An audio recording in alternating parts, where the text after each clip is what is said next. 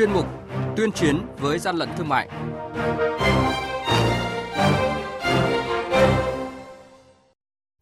Thưa quý vị và các bạn, quản lý thị trường Đồng Nai bắt quả tang cơ sở giết mổ lậu. Tây Ninh thu giữ hơn 1.600 gói thuốc lá nhập lậu. Cảnh báo đá viên bẩn đang tung hoành trên thị trường. Hàng hóa nhập lậu đội lốt hàng Việt Nam, giải pháp của lực lượng quản lý thị trường là những thông tin sẽ có trong chuyên mục tuyên chiến với gian lận thương mại hôm nay. Nhật ký quản lý thị trường, những điểm nóng Thưa quý vị và các bạn, mới đây đội quản lý thị trường số 3 thuộc Cục Quản lý Thị trường tỉnh Đồng Nai đã kiểm tra đột xuất cơ sở giết mổ lợn do ông Nguyễn Hữu Trung, ngụ ấp Trà Cổ, xã Bình Minh, huyện Trảng Bom làm chủ. Phát hiện cơ sở giết mổ này không có giấy phép liên quan đến hoạt động giết mổ. Đoàn kiểm tra đã lập biên bản về hành vi giết mổ tại địa điểm không được cơ quan có thẩm quyền cho phép và tạm giữ toàn bộ số thịt lợn không nguồn gốc. Đoàn kiểm tra của đội quản lý thị trường số 3 thuộc Cục Quản lý Thị trường tỉnh Tây Ninh khi đang làm nhiệm vụ kiểm tra trên tuyến đường vào xã Lộc Ninh, huyện Dư Minh Châu, tỉnh Tây Ninh thì phát hiện có 9 túi màu đen trước khu vực chợ Lộc Ninh không có người thừa nhận. Qua kiểm tra phát hiện trong 9 túi này chứa 1.610 gói thuốc lá, các thương hiệu Bayon, Hero, Jet có dấu hiệu nhập lậu. Đoàn kiểm tra tiến hành tạm giữ tăng vật vi phạm để xử lý theo quy định.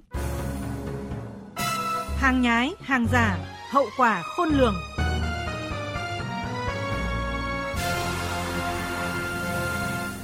Thưa quý vị và các bạn, trong khi người tiêu dùng ngày càng trở nên khó tính và khắt khe hơn với chất lượng thực phẩm thì đá viên bẩn vẫn tung hoành trên thị trường. Theo ước tính, chỉ riêng khu vực Hà Nội đã tiêu thụ bình quân không dưới 120 tấn đá viên mỗi ngày. Theo bác sĩ Hàn Tự Do, Phó Tránh Thanh tra Sở Y tế Hà Nội, hiện nay bên cạnh các cơ sở sản xuất đá viên trên địa bàn được cơ quan này cấp phép, vẫn còn tồn tại hàng trăm cơ sở sản xuất chui không đủ điều kiện tiêu chuẩn. Thậm chí ngay tại các cơ sở hợp pháp thì chất lượng đá viên và máy làm đá cũng có sự khác biệt. Có cơ sở đạt ngưỡng tối thiểu, có cơ sở đạt ngưỡng tối đa, thậm chí đạt tiêu chuẩn quốc tế. Như vậy với các cơ sở sản xuất gia công, chất lượng sẽ không được đảm bảo. Xét về giá thành, nhiều người bán hàng đặt yếu tố rẻ lên hàng đầu, trong khi đó tâm lý dễ dãi, khuất mắt trông coi của người dân lại càng giúp đá viên bẩn có điều kiện để tung hoành trên thị trường. Nguy cơ bị nhiễm vi khuẩn do dùng phải đá viên bẩn là rất lớn. Quý vị và các bạn đang nghe chuyên mục Tuyên chiến với gian lận thương mại.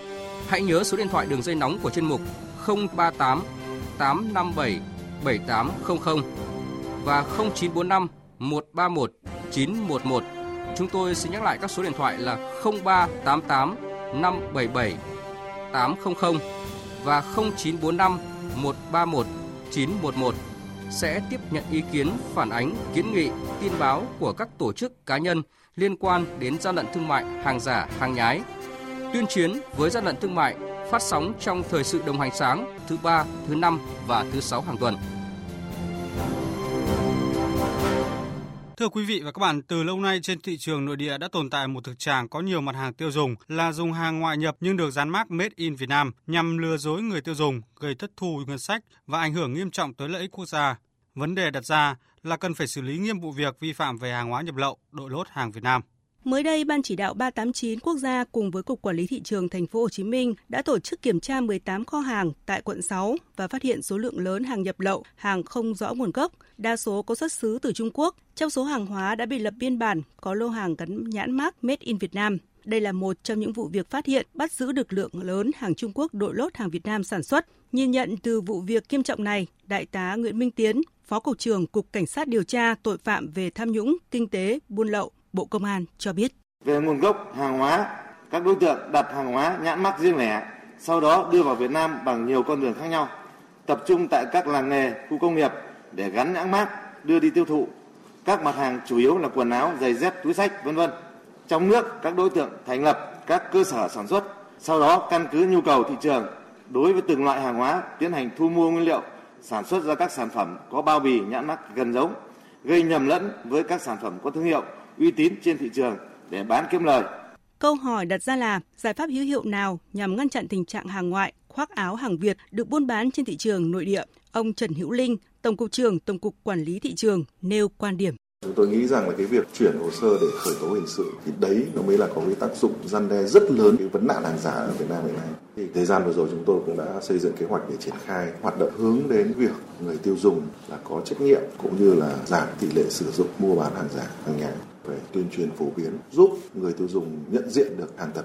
Bên cạnh những hoạt động như thế thì chúng tôi đang dự kiến à, ứng dụng công nghệ vào trong công tác chống hàng giả. Vào quý 3 năm nay thì chúng tôi sẽ triển khai một hệ thống thu thập dữ liệu thông tin về việc xử phạt hàng giả và gian lận thương mại trên cả nước một cách tức thời.